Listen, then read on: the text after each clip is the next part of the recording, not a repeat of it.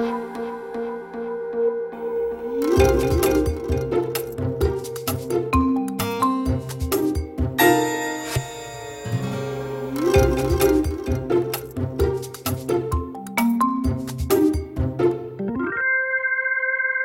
to Managing Marketing, and today I'm joined by Chief Marketing Officer John Chatterton to talk about marketing and higher education. Welcome, John. Thank you, Darren. Lovely to be here. John, um, look, I'm really interested in the fact that you've got a, a terrific career and very senior roles, both in product and uh, and now services marketing. But uh, obviously, a lot's happened in the last 10 years with marketing. And I'm wondering, what do you see the biggest challenges now facing senior marketers like yourself? So I think there's a, a, huge tension between the traditional way of marketing, where I was trained by the global FMCG companies, um, and digital marketing. And there's a lot of, of, said by marketing pundits around, well, which way should we be focused and should we even refer to, to digital marketers? But I think there's also a lot forgotten, which is we're having this debate because we haven't actually made that change as an industry. Those who are actually marketers day to day are struggling, genuinely struggling, to evolve from the traditional approach of marketing to be fully digitally orientated. And that's why we continue to have this debate about which is more important. Yeah, no, I just noticed um, recently, you know, we've had Coca Cola who raced out into uh, digital marketing and content marketing, and now it's almost like they've pulled right back to the traditions and re-examine what they've been doing because almost the you know the rushing into embracing these areas without really integrating it uh, has not paid off for them. Is that, is that sort of what you're talking about? I think absolutely because we were all trained by the big global companies to, to market one way, especially product marketers. Mm. And then digital came along and we felt a need to experiment. And Coca Cola were a great example with their 2020 approach. Yep. And they would put money aside just to try things and see if it worked. And I think a lot of marketers feel that way. We see a new bit of technology come along um, and, and a new approach, and we think, well, we need to give that a go. But we don't really know whether it fits with our strategy or not.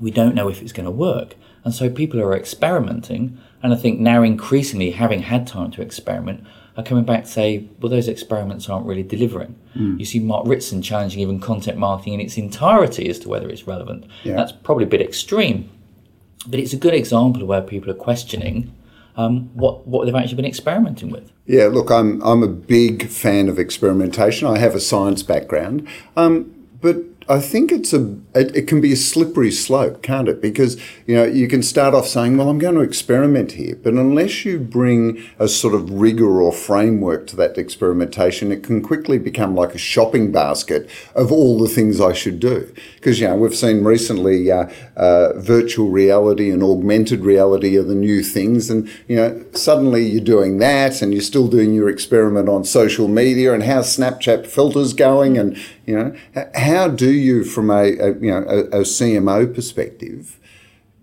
give some rigor or structure to that experimentation. Well, I think that that is exactly the challenge. Is that on a day-to-day basis, you have a marketing team and obviously a CMO leading it, who are trying to achieve a certain objective. And I think that the key bit to remember is, as a CMO, you really have to have a strong strategy. You have to know what good looks like, what success looks like, what those metrics look like, those few important KPIs so that you can cascade that down into, for example, digital.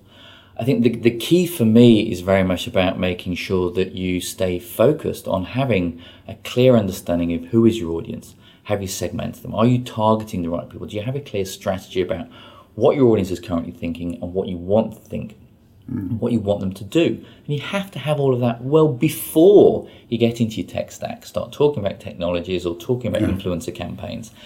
If you have that right, then hopefully you can cascade your strategy, your objectives, your few KPIs for your marketing strategy through to, well, what does that mean for an influencer strategy on social media? Yeah, it's so easy, isn't it, to be distracted by implementation and overlook this, you know, the important role that strategy has in the first place, because it's really strategy that informs the implementation.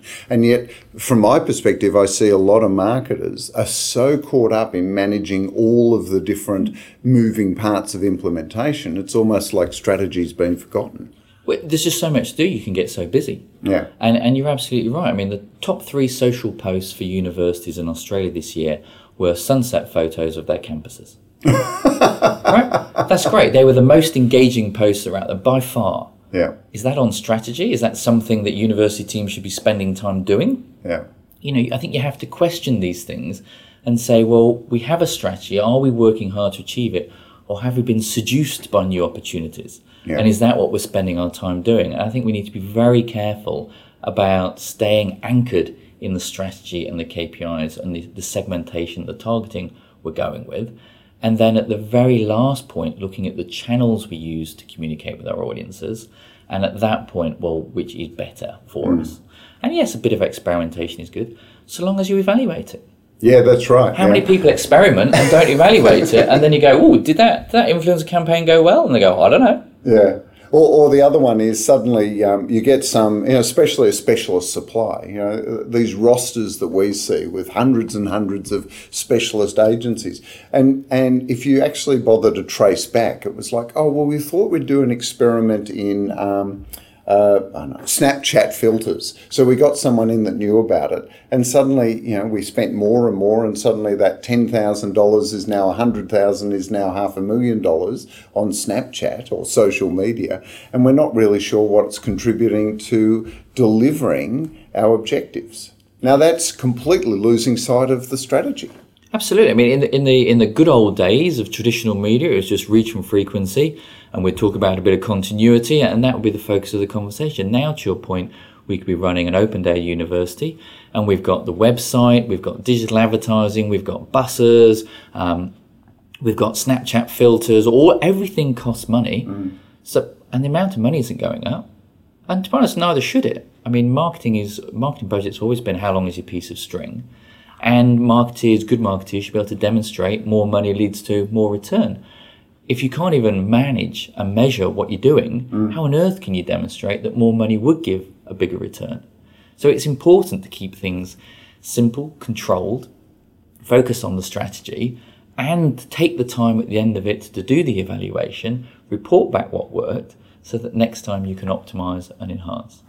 So you're um, you're almost uh, training through these consumer, you know, the classical consumer goods companies were all about segment strategy, segmentation, engagement, and the objective was always to increase margin or maintain margin and market share, wasn't it? Yeah, absolutely. So it's about um, product sales to some degree, and then also obviously developing the brand.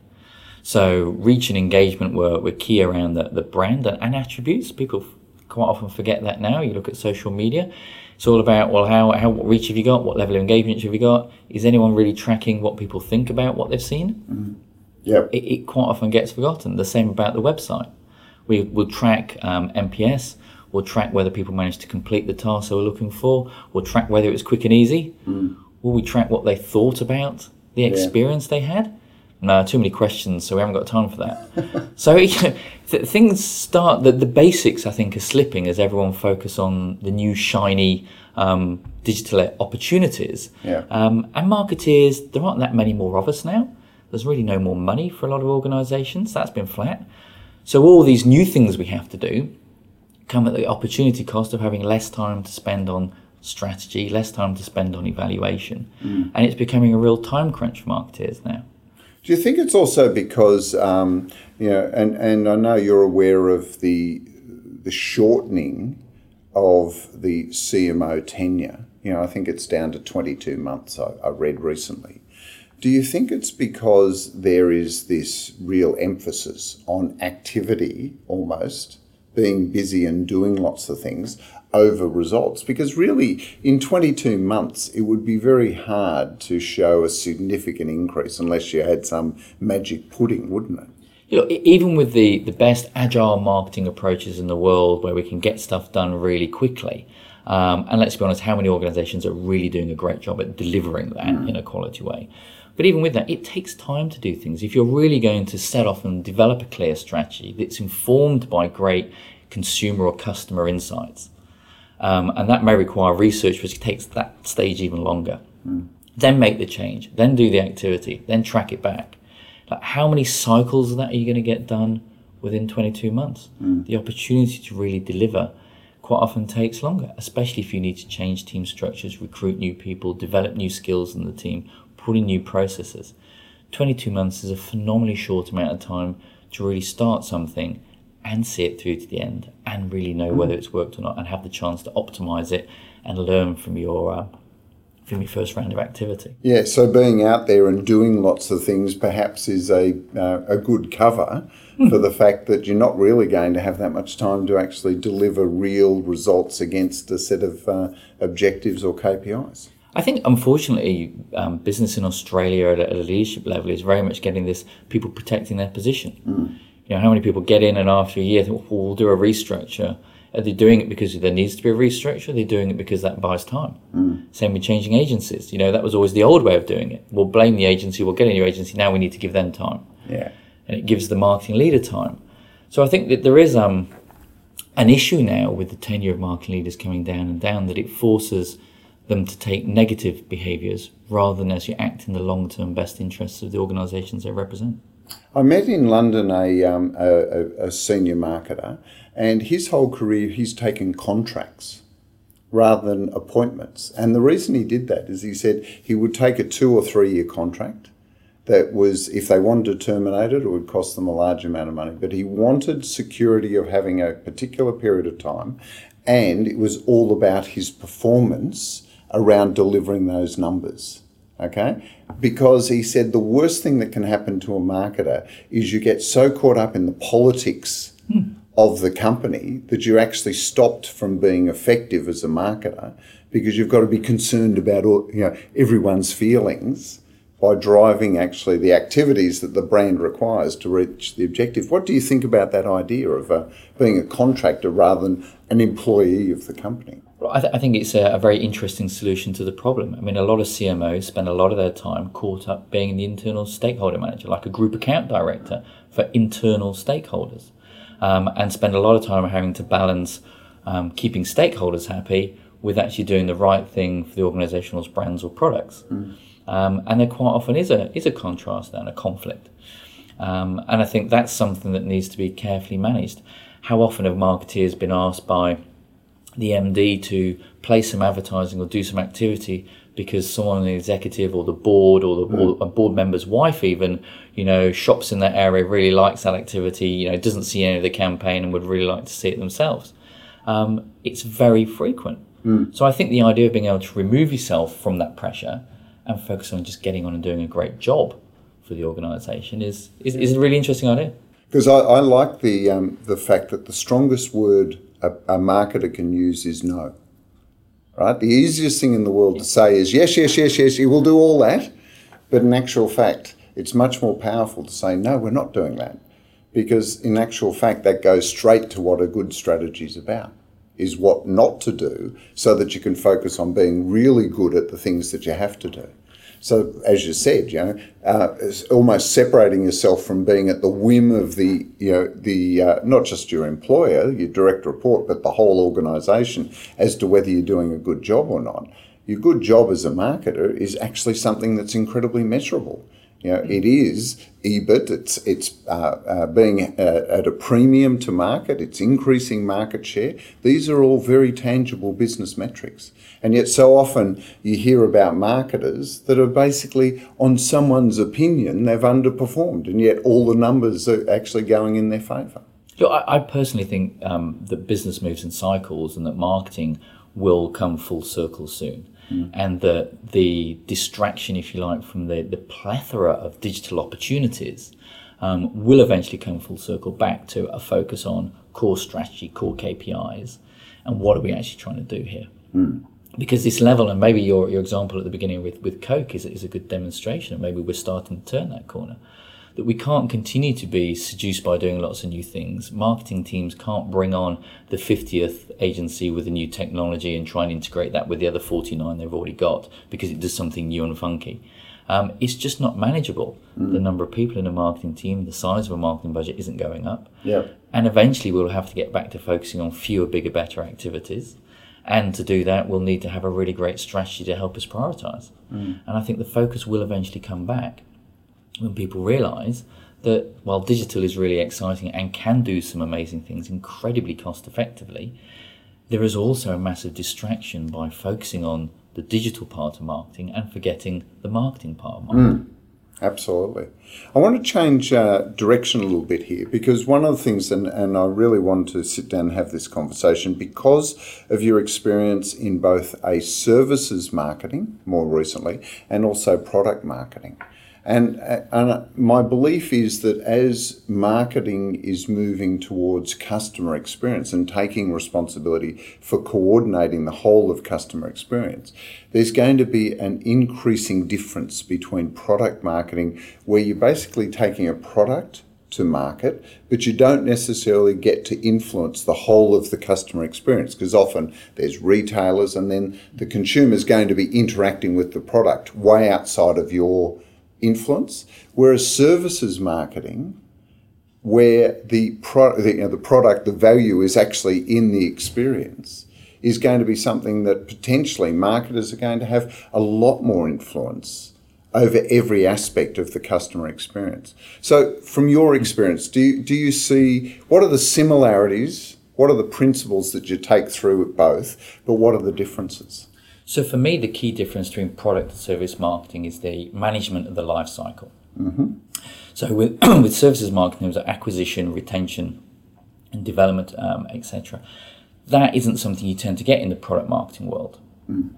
And product marketing honestly would benefit from that approach because it does apply. People do, you are constantly trying to acquire new customers in product marketing and you want to develop them, be it into more products from the same brand, etc and ultimately you want to save them if they want to try and leave to, to go to maybe a cheaper alternative like something at Aldi. Mm-hmm.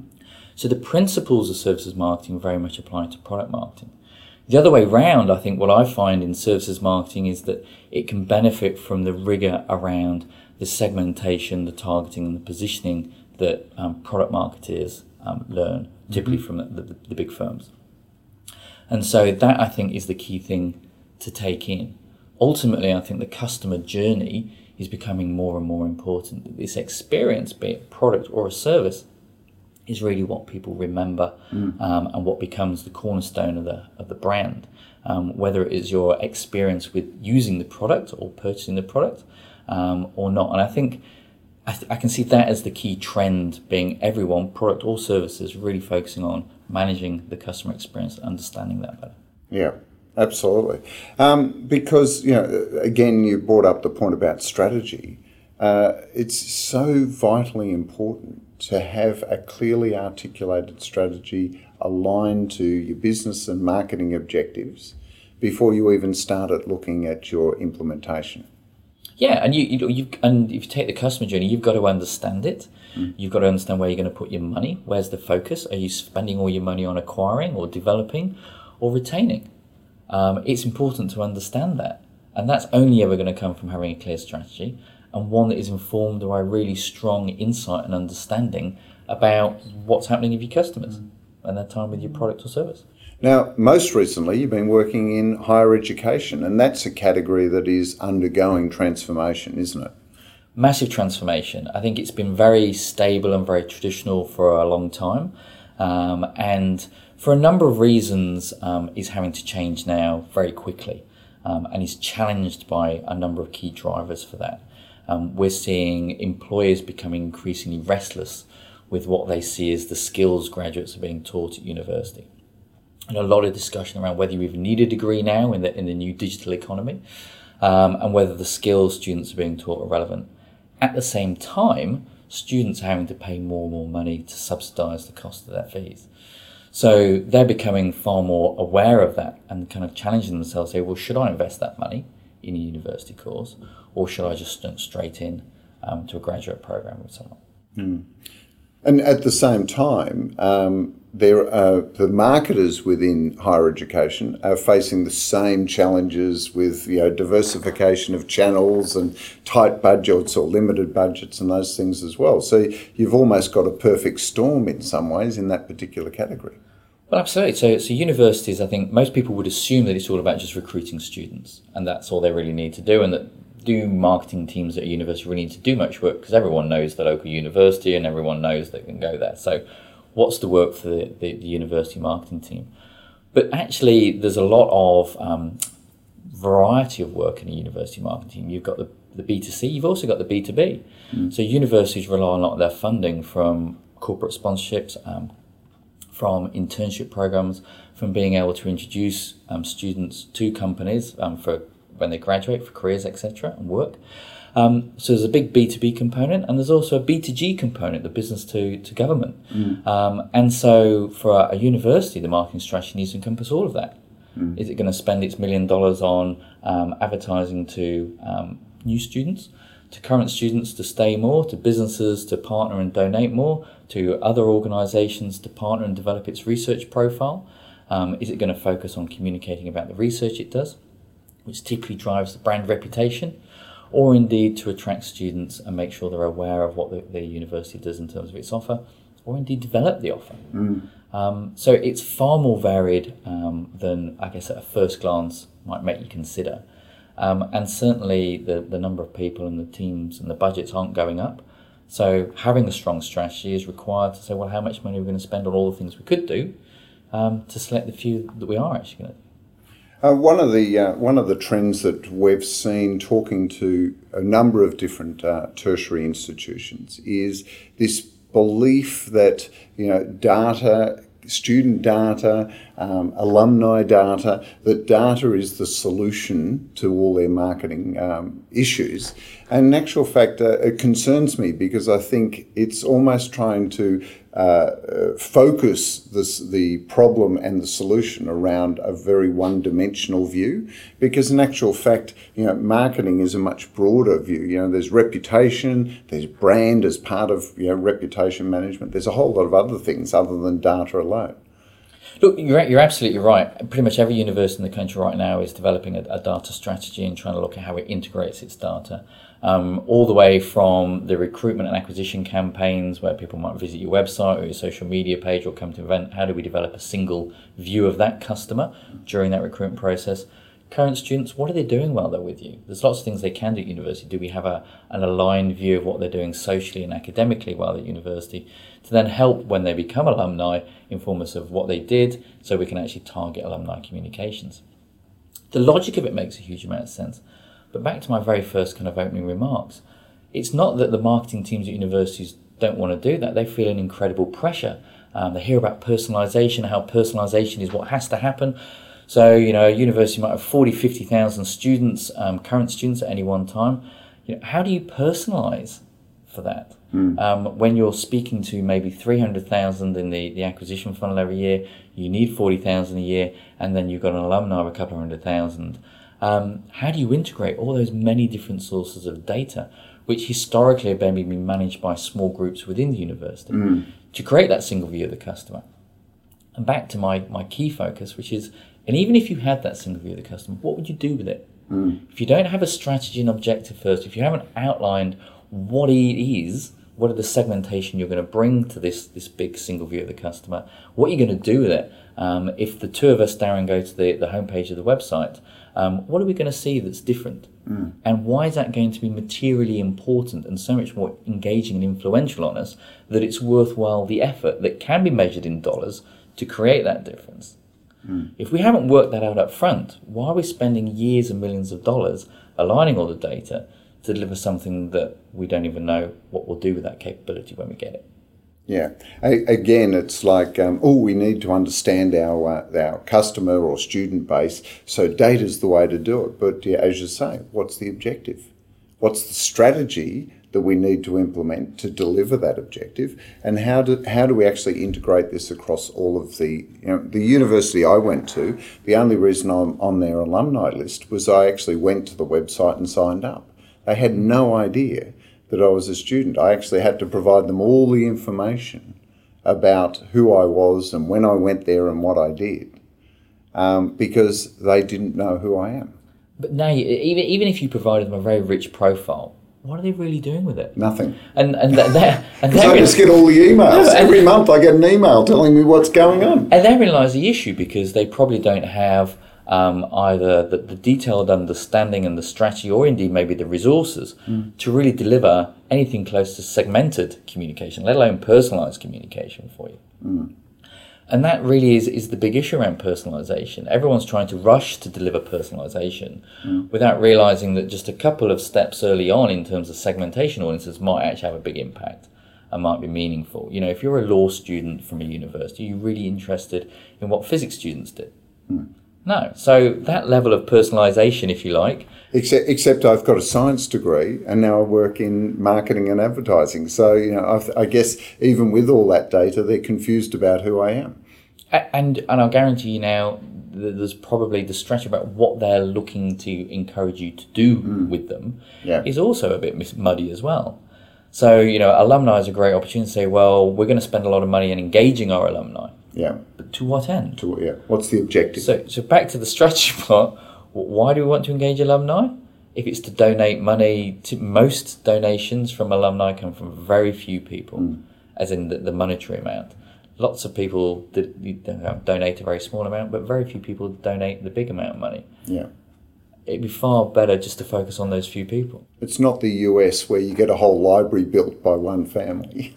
Well, the, the, but there have been instances of that here in in, yeah. in Australia. But it, but it, you know, it's one in a million. Yeah, it's yeah. rare. Mm. It's rare. Um, so, what um, specifically, what do you see as the biggest challenges facing the category, and especially from a marketing perspective, in the next two or three years?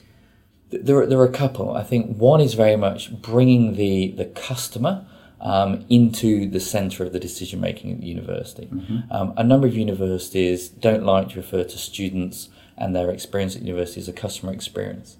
And because they don't like to do that, um, it, it, they don't manage it.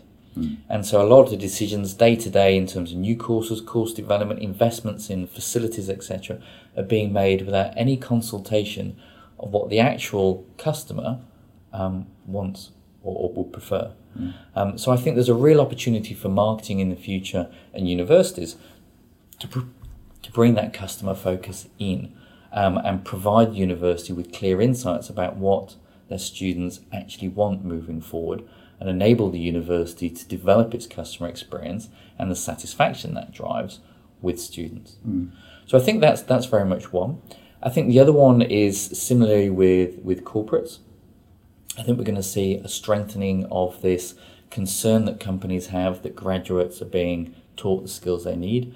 There are now far more graduates or students going to university and hence graduating than there ever used to be. And so, to some degree, the fact that you are a graduate is now worth less than it used to be. Mm. That's a table stake. We're now looking for actual skills. So, what students really want when they go to university is from the day they start to start building a magical CV that makes them stand out from all other students that's what they want from day one. Mm. So great internships, great work experience, great exposure to um, industry um, leaders rather than academics who haven't worked in industry for the last decade. Um, and so universities will need to focus on delivering that, or they risk, for example, big companies like Google or McKinsey partnering maybe with a private provider to actually provide the Google degree.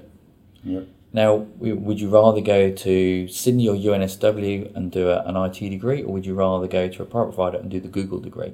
Knowing that so long as you hit certain grades, you're going to get an internship, you're going to be exposed to Google executives, um, and you're going to get the latest thinking and graduate with what would be a great degree. Mm. That could easily be done tomorrow.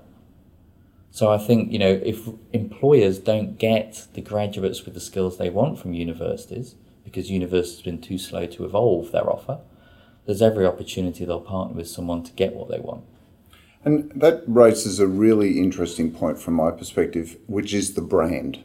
Okay, and especially university brands, because you know it, you just say university, and I'm sure there's some universities that immediately pop into your head as brands because they're they're top of mind. Even if you're not in the working in the category, they just exist, you know, in in the sort of popular culture.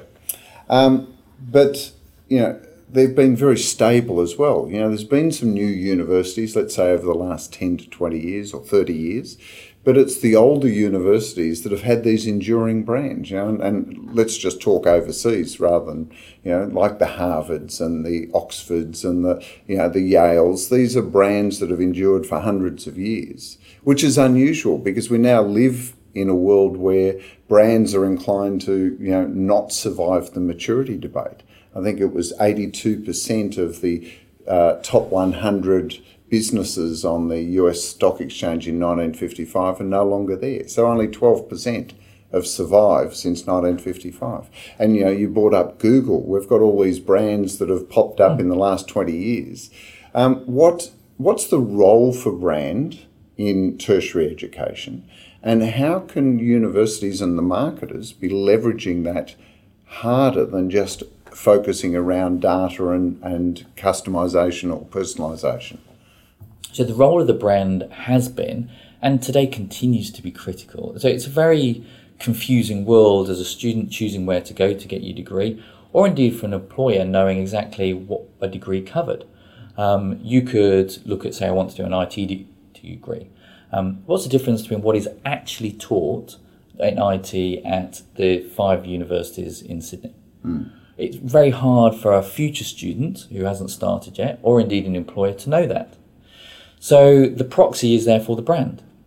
Um, and that's why the brands have endured because um, 10, 20 years ago, it wasn't so much even what degree you got, it was the fact you just got a degree from a well known institution. That yeah. institution was very selective in who it let in. And so if you managed to get in, doesn't really matter what you did, then you're clearly an accomplished individual. And to an employer, that's very appealing. Mm. Increasingly, though, graduates are looking to get a degree that will get them a job and internships are becoming increasingly important to get that work experience and to get that CV working really hard before they graduate. Mm. At the same time, employers are very much looking for certain skills. They found that um, accounting students who graduate don't really have the skills they need to hit the ground running as an accounting graduate in a big four firm. Mm. Um, so, why is that? Why can't they have graduates actually graduate with the key skills? So, that tension, I think, is going to change things. And so, certainly, the likes of Oxford and Harvard are, are not under threat anytime soon. But there is going to be an increasing pressure from employers and students to um, have work ready graduates. Mm. And those institutions that understand what that means better than others and actually develop courses to offer that and partnerships to offer that are probably the ones that are going to be more successful moving forward. And those universities that stay offering the same course and the same degree they did 10, 20 years ago are more likely to be the ones that end up getting left behind.